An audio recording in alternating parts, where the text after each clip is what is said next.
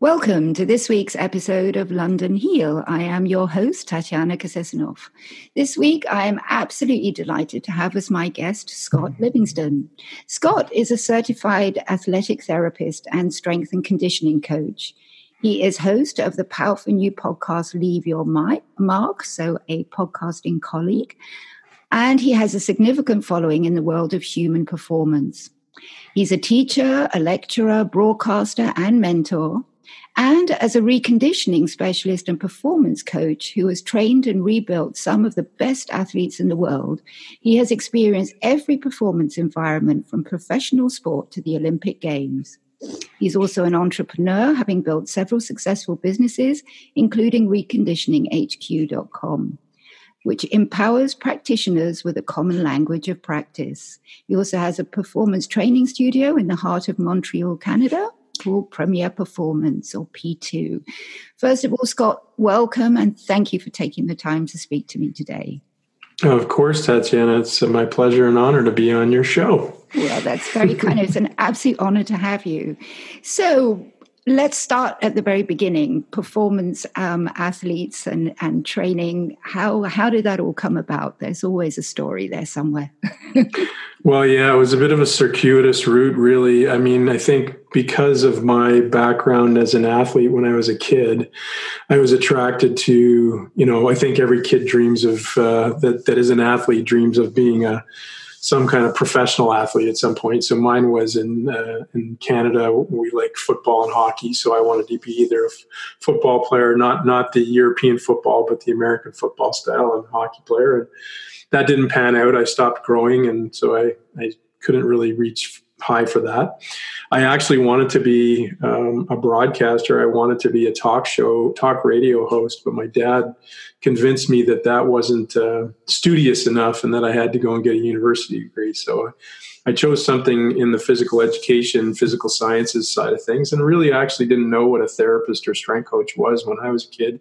They didn't really well, I mean, they existed, I guess, in the United States and NCAA, but it wasn't as big as it is today. So I kind of just discovered it uh, while I was in school, that both the therapy and the strength conditioning. I used to train a lot, lift a lot, lots of weights as part of training to be an athlete. And I figured uh, that that was something I could do well. And uh, I started on my journey working in the, in the profession.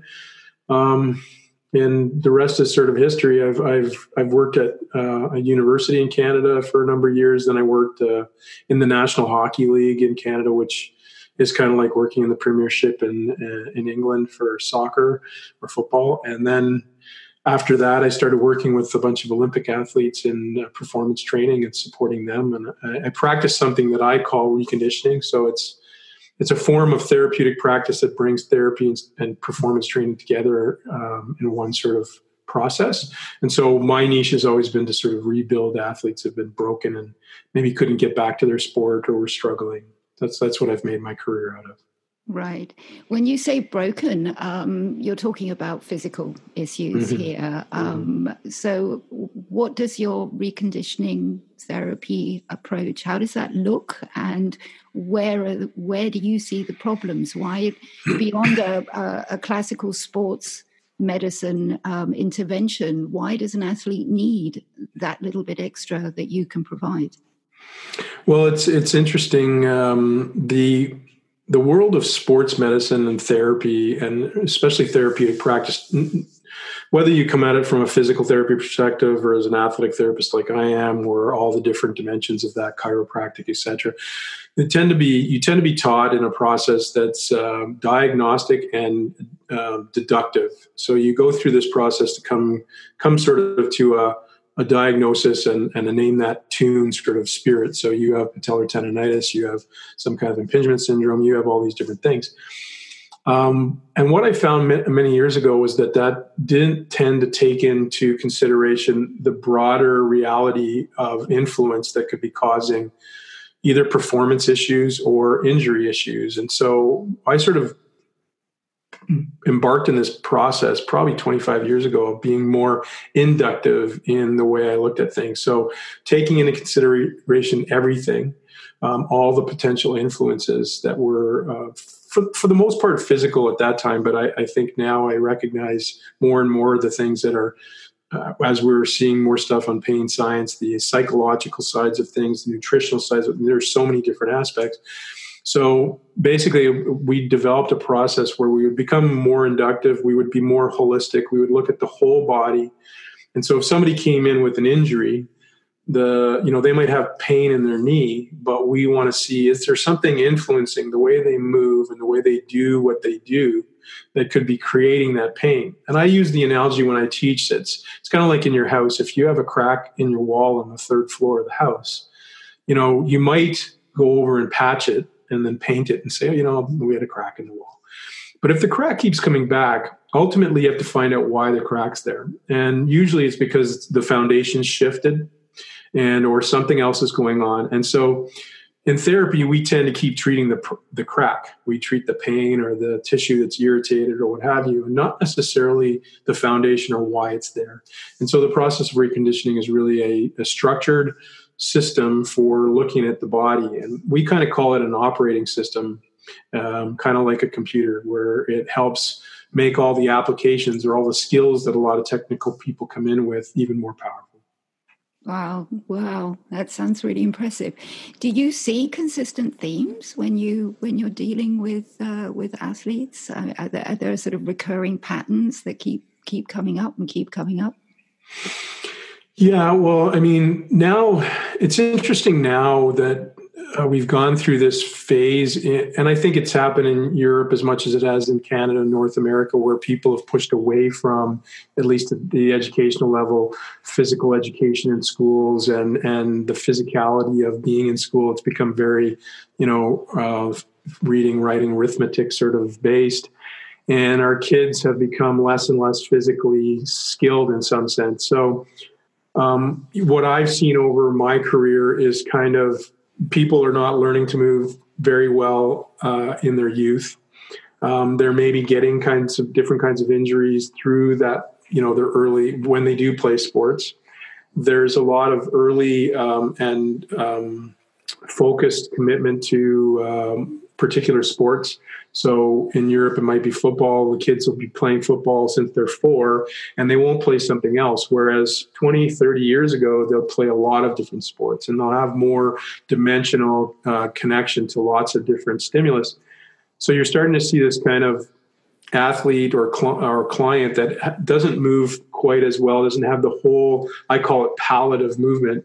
Then you throw in the injuries, then you throw in the sitting in class all day or the sitting in life all day and the postures that we have taken. All of a sudden, you know, the typical issues start coming out where we get, you know, we're seeing and have seen for a long time a lot of back injuries. We see lots of knee injuries in sport. Um, and we see, you know, those kinds of um, chronic stress syndromes that are really coming because people are not really prepared to do what it is that they want to do with their body on a regular basis. And so, from a thematic standpoint, I think it comes back to this concept of how do we how do we make our kids more physically literate when they're young? And I think 30, 40, 50 years ago, it happened because they were physical every day, either in work or in play and uh, so now we're having to replace that with uh, with some kind of educational process around that. And for me as a professional, that's where I end up spending most of my time is just making people more physically literate from the get go. You know, where where are the holes, where are the missing pieces in their movement palette? Uh, I use that analogy of you know you want all the colors of the rainbow so you can paint a picture. Well, it's the same thing for movement. You want all the the movement qualities and attributes so you can actually you know hit a tennis ball or hit a golf ball or whatever it is you you love to do you know right is your um, reconditioning program only suitable for for athletes or is it something that actually regular person who who is experiencing sports injuries can actually benefit from too yeah, it's it's for anybody. I mean, the process is it doesn't matter. I I actually take the viewpoint that every human being is an athlete. It's just what athletic endeavor you're asking your body to do. Do you like to garden? Do you go for hikes on weekends? Do you like to go for a walk? Do you, you know, have to get up and down your stairs in your home? I mean, that's that is a physical demand, and depend. Maybe you're maybe you're a nurse uh, in a hospital and you're moving, you know, you're moving patients. Maybe you're working on a on a um, at a corporate or a corporation space and you have to uh, stand all day. Um, maybe you're somebody who works at a dock and you have to load vehicles with boxes. You're still using your body to do stuff. You're, so to me, that's a physical athletic demand. Um, so anybody who's physical, I mean, if you're a, a, complete couch potato, maybe not. But I think if you if you've got some physical interest in your life uh, in some way to express uh, that, you want to make sure that your body has the availability to do it. So, you know, we just spent a couple weekends, my wife and I, teaching uh, this course that we do, and I, I keep coming back when I teach it to what is it that you want your body to do. And I think a lot of times we ask it to do something it's not actually prepared to do.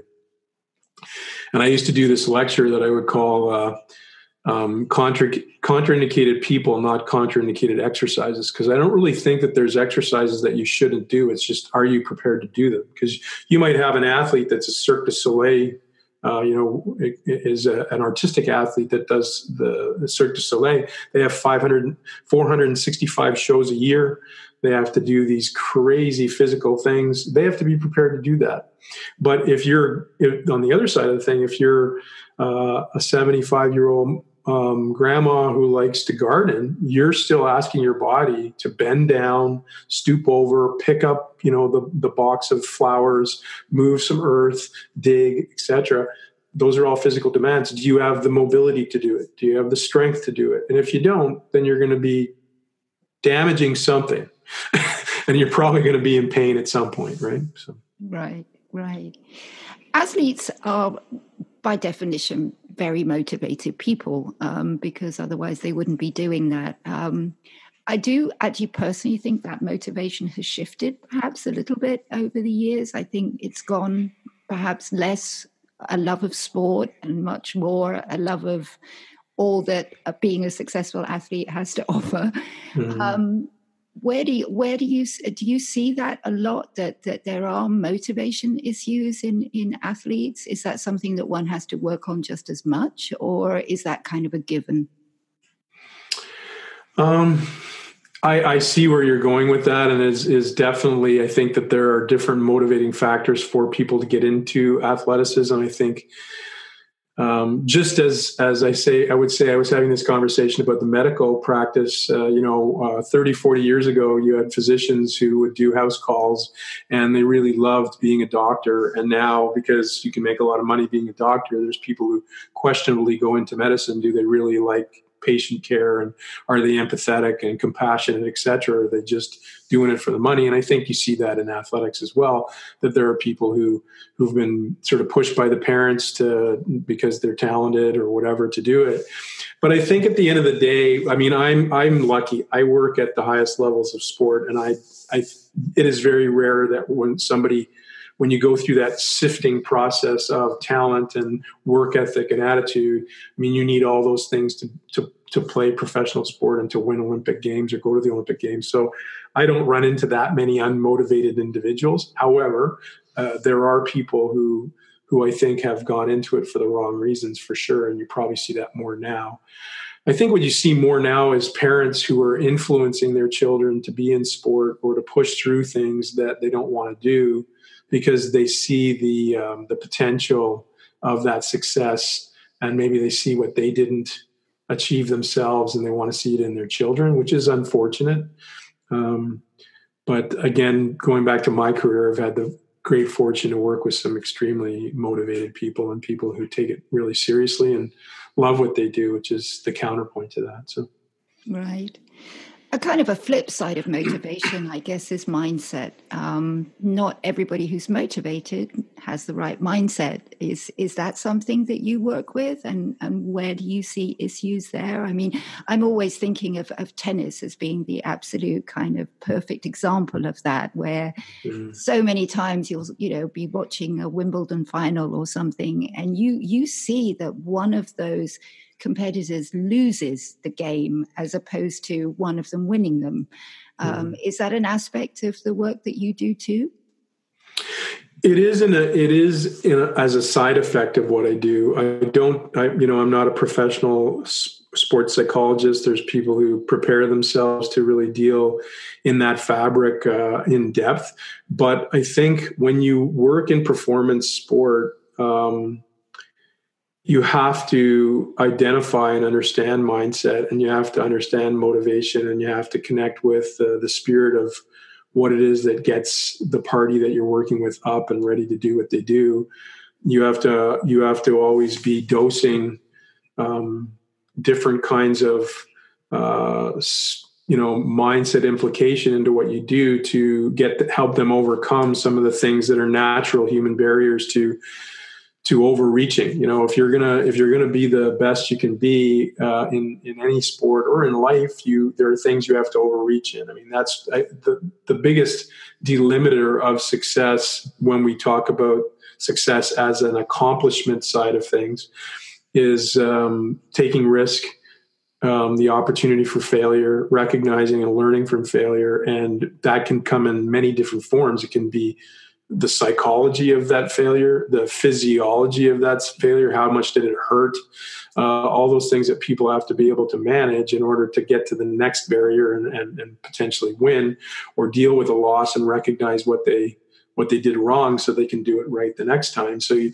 as a in my role, um, you're constantly working with people who are specialists in that area, understanding what they're trying to support, understanding what the athlete's goals and aspirations and purpose are, and you're trying to make sure that what you do supports that and also works within that. You know, sometimes the psychology, the men, the mindset is a bigger part of what they have to do than the physical is. Maybe they're physically in great in a great place, and it's all about mindset. And then there's sports that really have higher demands and mindset. You mentioned one of them. You know, tennis is a very lonely sport. You read uh, Andre Agassi's book Open. It's quite uh, quite interesting book to understand that. I don't know if you've ever read Andre's book, but I haven't. Um, you you would find it fascinating because Andre hated tennis his father forced him to play. And uh, he basically had obviously was a talented kid and a good athlete so he figured out how to play it to the highest level. But for most of his career about 80% of his career he, he did not like playing it and he just did it because he had to do it and it was a means to an end. Um, and it's fascinating listening to that and recognizing that somebody could hate what they do but they're, that they're so good at it you know? Um, but then you have so so a guy like that and he talks a lot about how lonely it is in the court and the you know how moments in that that game can be so positive and then all of a sudden you have this negative moment and things start to just spiral on you and how you come back. And you see that in golf. Golf is a very high mindset sport probably higher mindset. I mean that's the other thing too when you get to the highest levels of sport the thing that differentiates the top 15 20 30 athletes uh, is really their their brain, their mindset, their their you know intellectual capacity to manage stress and manage the moment. And you see a guy like Tiger Woods last weekend at the Masters. Yeah, and, that was amazing. Amazing, and and you know all these guys were tr- going to go after, but you know that on that day, this guy's done it four other times. He knows what it feels like. He knows what he's you know what to expect whereas you've got uh, you know guys who have never won it before and they're ahead but they're they're thinking the whole time. They're, they're, they're that that little edge of thinking is what changes just the grip on the on the club and the the feeling. And and at that level that changes the ball strike by increments, tiny increments, but enough that it changes the game. You know, so the guy hits the ball and puts it in the water and loses two points, and you know, it's it's it's fascinating to watch. But it's like that in in every level of sport. But it's like that, you know. In, in every level of performance, whether it's uh, athletic performance or business performance or life performance, you know, mindset is a huge piece, and it's something I've done a lot of work on for for myself in the last number of years as well. Right, right. We were talking about the fact that reconditioning is is something that is also um, valid and valuable for for the man on the street or the woman in the street. Um, what would be um, a couple of tips from your perspective um, for somebody who perhaps is finding limitations in what they want to achieve with their bodies, even if it's not actually directly a sporting activity. Mm. You're based in Canada. Um, I, you know, reconditioning isn't available in the UK, unfortunately. Hopefully, it will be. Hopefully, it will be one day. um, so, uh, so what what tips could you give them? Well, I think there's a few different things. One is recognize that to the point we were we were talking about before that no matter what you do, you are an athlete of some sort, and that you that. are. I love that. Well, it's true. I mean, you're asking yourself, and I think that the problem is when you don't think that way, then you don't think you need to prepare yourself to do the stuff you want to do. And so people get in the habit of saying, "Well, you know what? I'm um, I'm going to go hiking this weekend, or I am going to. It's the spring, and so I'm going to garden. But I've been holed up in my house all winter doing nothing, and now I'm going to go garden. And they don't recognize the physical demand. And you know, when you're 18, 19, 20, 25, 27, 28, 30, not too bad. You have this kind of natural buffer unless you've had a lot of injuries and things. And so your body, you decide to go gardening in the spring and you might have a little bit of ache or something, but you, you pop an aspirin or something and you, file, you find, feel great and the rest of the day goes on. But as you start to age, you know, you get into your late 30s, your 40s, your 50s, all of a sudden doing that has a cost and you have this moment of pain that you're now in for a week or two weeks or you're really debilitated or what have you so my my point of going into that process is that people need to recognize that they need to prepare their body to do what it is that they want it to do and i think the mistake that everybody makes is that they think that means I have to go to the gym and I have to work out with some personal trainer and I don't like gyms and I don't want to do that. It doesn't. It means, you know, there's so much resource on the internet today. You could go on YouTube yoga and do a yoga class. You could go YouTube fitness and do a fitness class. You could go, you know, so what you want to start doing is one, walking is the most important thing that anybody, any human can do for, for three different reasons. One is you get fresh air Two, which is we we already we already know from some of the literature out there that just getting out into the fresh air is massive for people's mindset. Number two, you get time to sort of manifest, manifest thought and relax, and maybe just think about all the things that you that are, you know spinning through your head and solve the world's problems. And number three, you get a physiological change. And what people don't recognize is physical demand as far as reducing stress on your heart and, and health benefits, you don't have to run. Walking is just as good as running. Um, it's really about distance. So if you you know walk three kilometers at night with your dog and come back, it's it's just the same as running three kilometers and back. There's no difference between the two, really, from a, from a health demand benefit. Now, if you want to be fitter so you can do something, well, that's a different thing. But if you just want the health improvements, go for a good walk.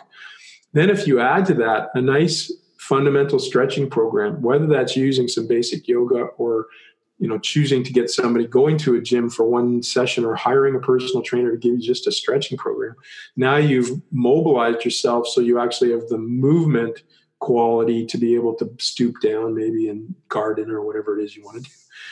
And then lastly i mean you can there's so many different things you can buy on the internet or whatever for basic strength training. You could build yourself like i have a little gym in the background here that i've built for my daughter and for myself and for my wife that you could put in your room. You can hang something from the ceiling. There's so many different things these days you could be doing to just physically improve yourself. Um, so all that stuff to say that i think we've we've gotten too concerned in society about I have to go to the gym and I have to spend all this time going there and I have to have this personal trainer and I have to have all this work. It's really just about doing something incremental on a consistent basis. It gives you that buffer to play with when you want to go and aspire to do a hike or you want to aspire to do something else. Um, so that would be my biggest recommendation to people. And lastly, is just recognize that if you do want to do higher demand things with your body, um, if you aspire to, to, to go on a longer hike or you want a, a goal of, you know, um, I don't know, r- running a race or something, that you do have to prepare for it. And so, you know, take take the time to go through a process of of setting the goal and incrementally working through it. We want things to happen in five seconds these days, and, and getting ready to do things physically doesn't take five seconds. Nothing really does at the end of the day. So, right getting back a little bit to that motivation issue i mean i i i really don't like sport I keep trying. You know, I, I have my things that I do because I know and value the importance of physical exercise. I, I mean, I love going for a walk. So that that according to your um, evaluation is is a good thing anyway. But I was wondering if you if you've ever thought why that is. I, I, have my own theories, but why is it that there are some people who absolutely love and relish physical exercise, and then there's the couch potatoes where wild horses wouldn't draw them off the couch. You know, have you ever wondered why why that is? have I ever wondered? I don't. It's not a question I've contemplated much, but at the same time, you asking the question. Um, I, I, you know, I think it's influence. I think at the end of the day, there's part of it. You know, it comes back to that. Uh, you know, is is this something you're born with, or are you socialized with, and and that comes. You know, why some people are entrepreneurs and some people are not, and right. why some people like to do X and some people don't. Uh, you know, whatever it is. I I think though that as kids, um, and this is you know for the parents out there, I, I think physicality whether it's sport or the fact that you're using your body from a physical perspective, we need to introduce our children to that and let them find their happy place there. But it's important in some ways to let them permeate on a lot of different things. And there, if there's sort of what I would call gross motor skill stuff that that they need to be introduced to early on in order to sort of know whether they do like it or not. Obviously, hand eye and foot eye coordination, whether it's ball sports and things like that, if you don't introduce them early on, early on enough, they become very hard to acquire. And so people get averse to, to playing them. Um, two, I think learning to run, learning to um, use your body to jump, skip, um, co- do coordinative movement is really important um, again, so that you have that move, that physical literacy capacity to sort of delve into. So if your parents tended to be um, leaning towards couch, couch potatoism, you're probably not being influenced. And so then if you don't get influenced at school by friends, then there's no, nothing really driving you into that. And so as you go further along the landscape, then we get into this situation where we feel like we're judged if we if we can't do something or we can do something. And so then we really cab off those opportunities to try. And it's not until maybe we're at, we're later in adulthood where we say, you know, maybe I'd like to try that, and then we struggle with it, and and and it's much harder to acquire. But when we're kids, we're like sponges for movement. So I think when you when you have your children, the best thing you can do is just introduce them to a lot of things and give them that physical literacy availability. And then they may choose not to play tennis or golf or any of these sports, but maybe they'll be really avid uh, water skiers, or maybe they'll be really avid uh, snow skiers, or you know who knows. but dancers. I think if we that's always dancers, yeah, yeah exactly, always, dances. That's fun too, because the yeah. fun factor is huge, isn't it? Yeah. Especially for kids. Yeah, for sure. Yeah, I always think too as well that especially for children that they they miss out so much not taking part in team sports because mm-hmm. I think that that's a very unique constellation that you're not only putting physical demands on your body but that that being part of a team is is so essential for for being a, a you know a team player later on essentially in any walk of life Mm-hmm. It's very important. Uh, I think every kid should try to play one team sport and one individual sport if they can. Uh, I'm going through that with my own daughter. She doesn't like team sports, uh, so we haven't been able to find, find her something yet that she really gravitated towards. But uh, hopefully, we can do something before we run out of time. But I'm not sure that we'll be able to. But I do think that there's high value in that team opportunity. Just understanding, you know, because we all have to work with people in in life. We have to we have to commingle and socialize and manage projects and do different things. And the more you have to do that in a team environment because you can't be just self-centered and self self uh, self actualized all the time. It allows you to understand that somebody else has a goal and you have a goal and maybe there's a whole big goal that you're all you're all living towards you know? Absolutely. Absolutely. Yeah. part of your reconditioning is that you're actually also training other um, practitioners and therapists to be able to do this with their own clients. Um, can you talk about that a little bit? Because I think that's that's a really interesting aspect. Yeah, well, I mean, we're on a we call it our reconditioning revolution, but we're pushing the boundaries of trying to get more practitioners to, eh, you know, recognize the value proposition of what we do. And so we've embarked in teaching formal classes uh, that are private private uh, classes that we teach. But at the end of the day what it is is um, in i'm not sure what it's like in in europe but i know i'm pretty sure it's very similar in conversations i've had with colleagues from europe and in that you you tend to have the medical construct the therapeutic construct uh, as a very very fundamental educational model for whether you're physical therapy or you're a doctor or what have you and then you have that that sort of kinesiology slash physiology strength conditioning side of things and for some reason they're kind of taught differently about the human body. They have different sort of uh, lenses that they look at things from. And that ends up being almost two different languages. So it's like having a, a Spaniard and a and an English person in the room and they don't speak each other's language. And, and so then they miscommunicate, misunderstand, and then they're at odds with one another. And either they don't communicate or they really judge one another for the wrong reasons because they don't understand each other. So in the same way, what we've looked at this as is a an operating system for all these people to, to work with, but they're still going to have their balance of, of, of focus based on what they do. But they'll have a new common language of practice so that they can all speak the same language. And so when there's a problem with somebody in the training environment, they can sort of talk to the therapist in a way that's going to allow the therapist to empower their work and vice versa.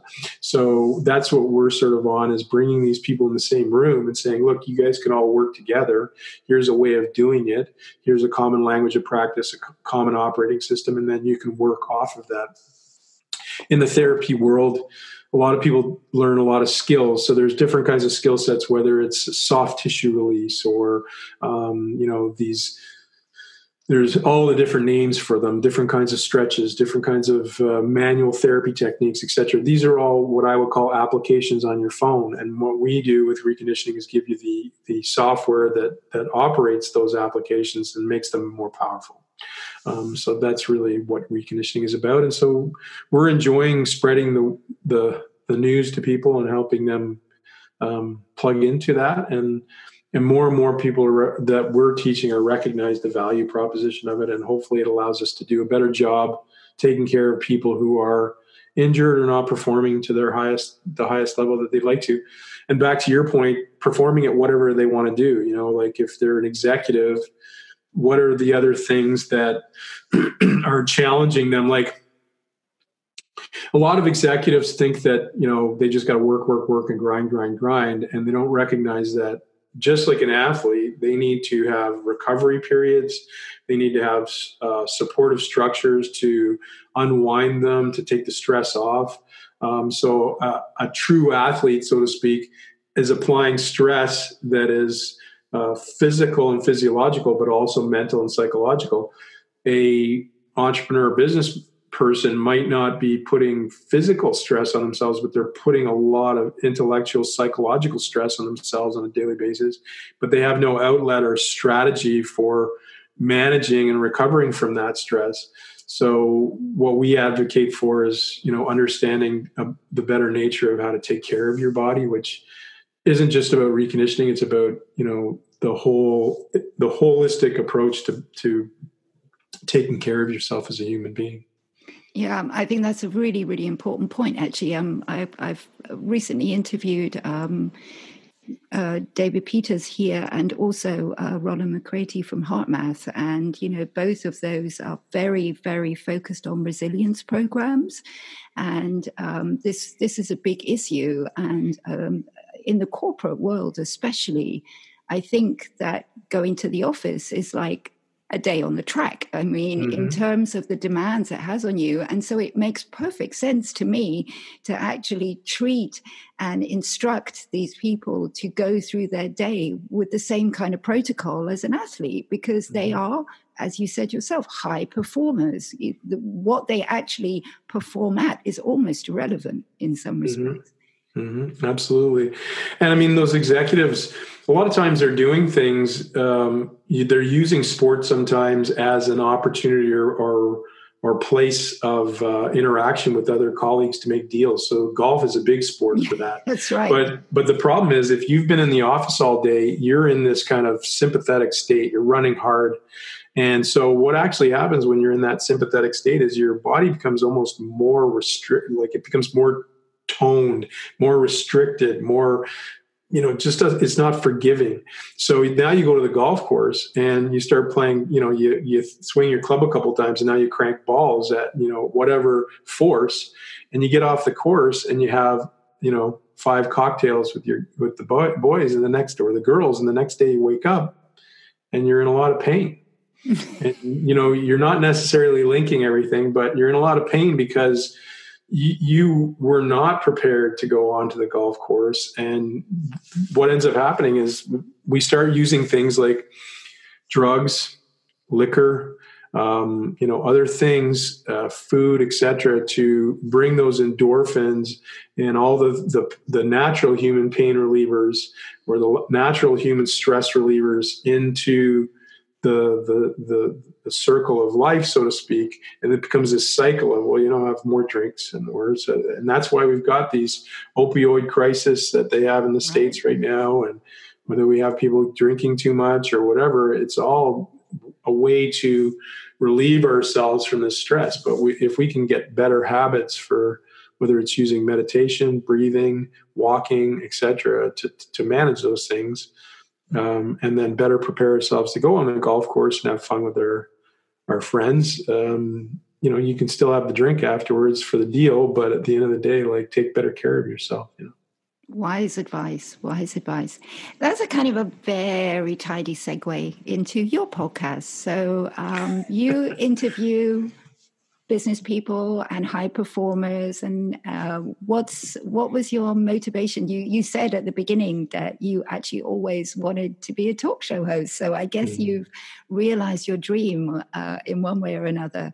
Tell me a little bit about the podcast because i think it's uh, something my listeners would may be interested in too yeah, the podcast is um, Leave Your Mark, is what it's called. And uh, I called it that because really it was about um, going through the journey of these high performing people's lives and understanding uh, how they came to be the person they are. I think a lot of times um, when we meet people who've done so, done something uh, impressive from a success standpoint, as we look at it, um, we always think, oh, you know, look at them. They're, you know, look what they're doing, what they've done. But they, we don't understand. We don't, we're only seeing the tip of the iceberg. We don't understand all the work that went into all the hardship, all the difficulty.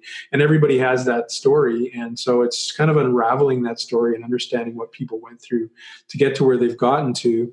But also investigating. I've, I've tried to choose most of the time um, the guests that I choose are people that I look at from a success standpoint they may have accomplished things, but they also are really connected to the process of accomplishing things and not so much about the that outcomes piece. So they might be going after a gold medal, but they understand how they're growing as human beings and they're connected to being a, a better person in spirit.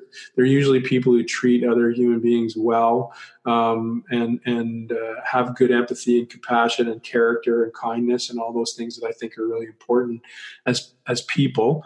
Um, but they, and, and I've also had this sort of, I would call it issue with our society today being so connected to material materialism and the things that we get and the successes that we have um, out of a, out of an outcomes based sort of mindset. So for me, it was trying to explore this process based mindset, this understanding of how you explore yourself and grow through your life and what you've experienced and what you've learned from it uh, about yourself and about other people. And so that's what we do in the podcast. I take these really cool people and find out you know how they got to where they got to and tell their hopefully unravel and open their story up because a lot of times we don't get to hear it.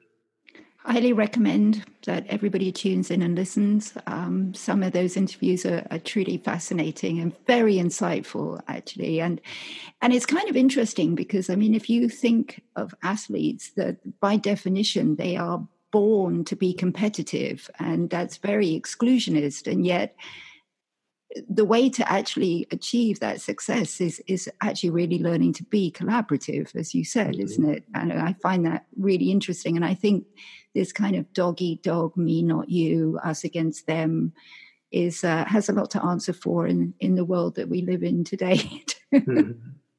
Well, a lot of the great athletes actually they're very grateful, they're very kind.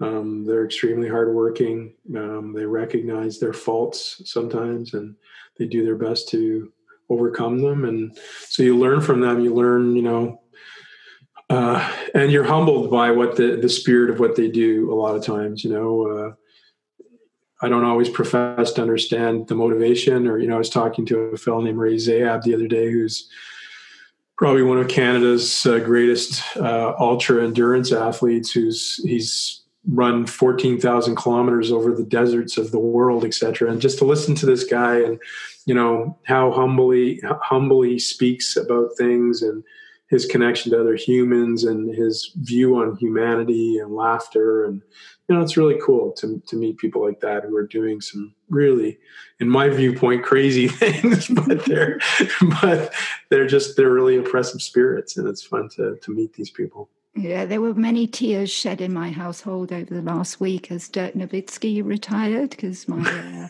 uh, my uh, husband is an absolute basketball fan and uh, German, so um, he's always been a, a, big a big guy in our household, and I was very impressed um, that so many of the comments were actually not about his achievements in basketball, mm. which stand absolutely alone but the fact that he's like the only player that stuck with the same club because it meant something to him and the amount that he gives back and being such a nice person and i think that that's uh, i think that's something that maybe we need to hear a lot more about these high performing people mm-hmm. you know well one of the, the things bucks. that's true yeah, exactly. It's one of the things that strikes me the most at the end of the last question that I always ask people is, you know, how, do you want to be remembered uh, after you pass from this earth? And nobody says to me, uh, well, I want to be remembered for all my medals or I want to be remembered for all these things that I did. Uh, they always, most of the time, it's because uh, I was a good dad, I was a good husband, I was a good friend, um, I was a good human being. I I cared for other people. I did my best. That kind of stuff is what most people say.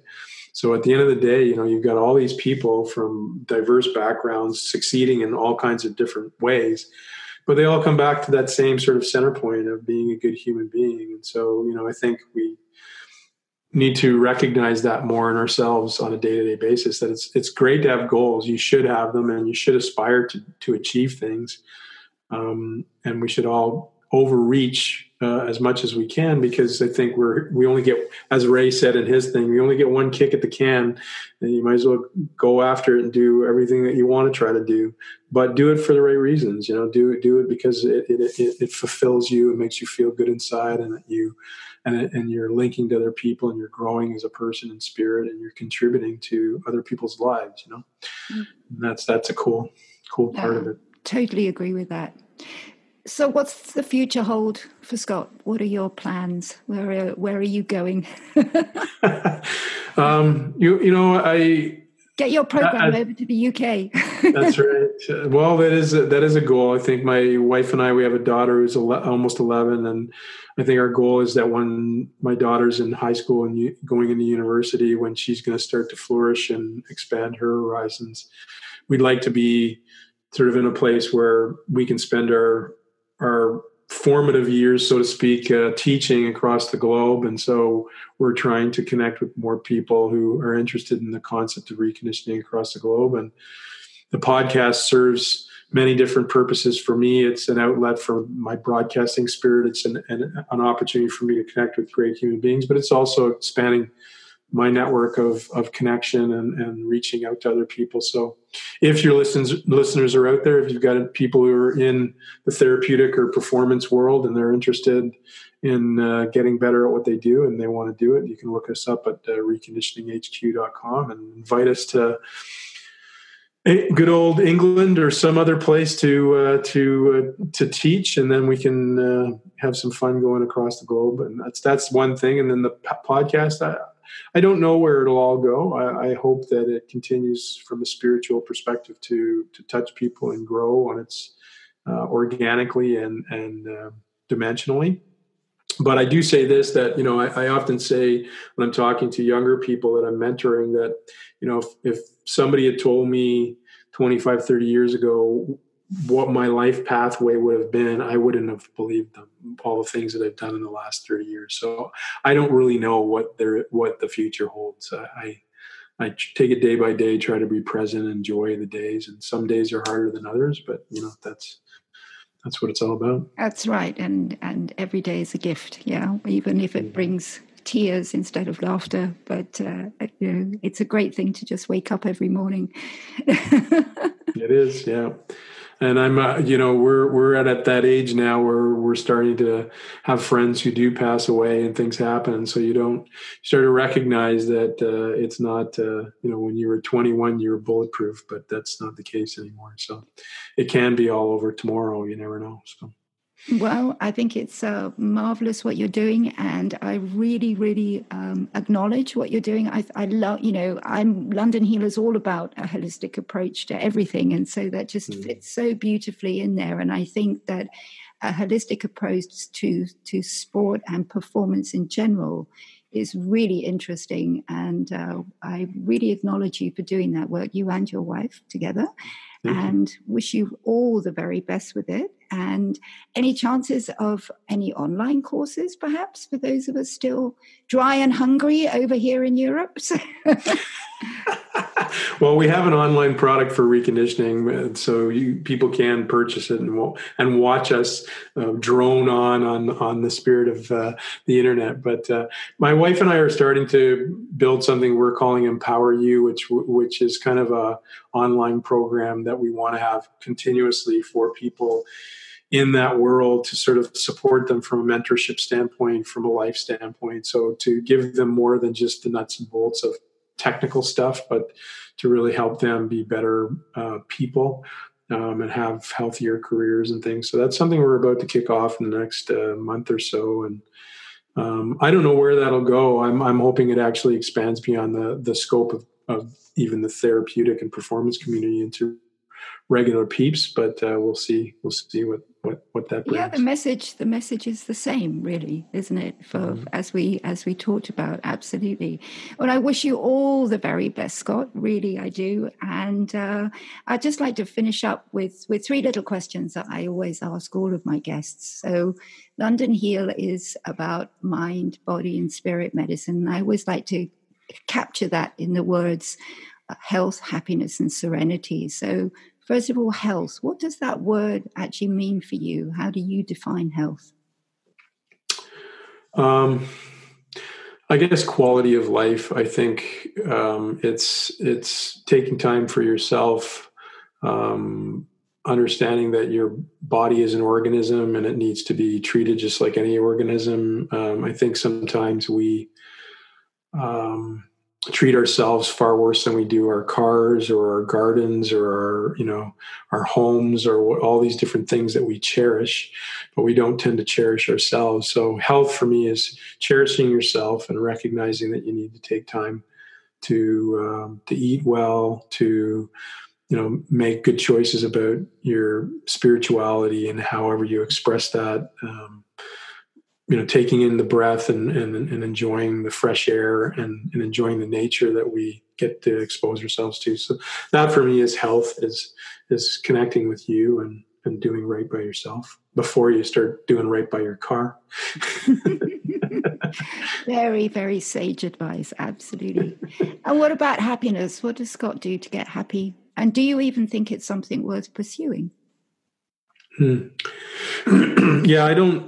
The word happiness seems to have gotten a bit of a a bum rap these days. I think it's. I think for for me, it's more about fulfillment than happiness. I think this idea that we're all going to walk around sort of be happy all the time is not a realistic uh, reality. There there are hard things in life. There are hardships, but I think to your point before, sometimes you know the painful things um, teach you something about yourself, and they um, they link to fulfillment in who you are. And if as long as you're overreaching and you're learning um, and you're um, failing, but failing in a way that you, you takes you further towards success because you learn from things. I think that's all you know what happiness really is the the idea of being fulfilled and being connected to yourself and what what make what drives you what energizes you I think we ignore those things too much. We don't really connect with what what is it that makes me feel good? Um, and not in The, and we do it with all the um, the unhealthy things you know whether it's the alcohol or the food or the you know the uh, you know relationships that are maybe uh, make you laugh for a little bit but then they have all kinds of negativity associated with them in other ways so to me it's connecting with better people uh, people that make you laugh and make you feel good uh, connecting with nature um, you know connecting with spirit connecting with yourself are, are, are huge pieces of that Wonderful. And lastly, serenity. Um, I think that's a word that's very undervalued these days. You talked earlier on um, uh, throughout in fact about about spirituality uh, do you have a practice which allows you to get inside and and also turn down the noise yeah i think for me I, I don't i don't practice any religion i've never been a big believer in organized religion um, but i do believe in the spirit of who we are and trying to connect with ourselves. I don't believe I'm the best at it yet. Um, I, what I try to do is journal every day. Um, I try to take some time for myself to, in my activity and physicality, to just unwind myself and let let myself you know, just be me. But I think the serenity piece for me really is um, two things. One is connecting with nature. Um, you know, in whatever way you do that, whether it's going, you know, or you live in a city, walking out in a park. Um, if you live in the country, it's, you know, just walking out the back door, so to speak, but getting connected to nature, the sounds of nature, the birds, the water, the, you know, the, the stream in the spring and, and sort of recognizing those things. I think sometimes we, we go from point A to point B and we don't listen to that stuff. And I think that brings me to the other point is listening. Um, I think from a serenity standpoint, we could all do better to just listen. Um, listen to our colleagues, listen to our friends, listen to our spouses, versus trying to always come up with the next thing that we're going to say. Um, I think that brings more serenity and more calmness to you instead of always reacting and having to have something to say and, and being in this sort of front of mind condition versus just listening and, and absorbing and understanding what other people are saying and what the what nature is saying to us. So to me, that's what brings serenity to me, and it's part of the reason why I enjoy the podcast uh, and listening to the other person tell me about themselves. I hear you, Scott Thank you so much. Well, you're welcome. Thanks for having me on. Yeah, it's wonderful to spend time with you, Tatiana. It's, we shared the course together, and uh, it was a fantastic group of people. And to to be able to come on your podcast and see you, the success you're having is wonderful. So thank you for honoring me on your your show. Ditto, absolutely. It's a it's a pleasure to see how how you're blazing the trail. I'll do my best.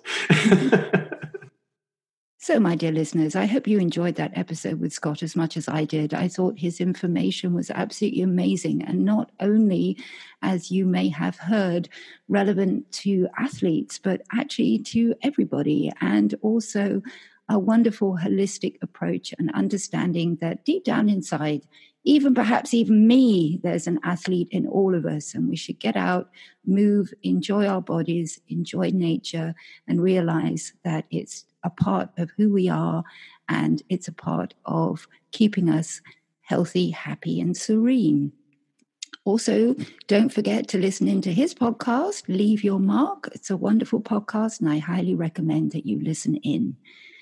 And so, dear listeners, I would ask you, as always, please to rate, review us, and subscribe on iTunes because the more subscriptions and downloads that we get, the more that this information gets to those people who can really use it and value it. And after all, that's what we're here for. The same applies for our Facebook page. And of course, if you want to become a London Heal Insider, just pop over to londonheal.com All the episodes are over there, and you can also sign up for our mailing list and receive in your inbox with every new episode not only all the links to the newest episode, but also exclusive access to extended show notes. We'll be taking a break for a couple of weeks. It's coming up to Easter here and a chance to recharge a few batteries and also get a whole load more great interviews on board for you for the coming weeks. And we'll be looking forward to seeing you. So stay tuned and maybe use this as an opportunity to go and catch up on a couple of those episodes you might have missed. We won't be away for long, just a week or two. So see you very, very soon I hope you'll join us. We always welcome old listeners and new listeners and welcome you to the London Heal family. So that just leaves me, as always, to wish you health, happiness, and serenity.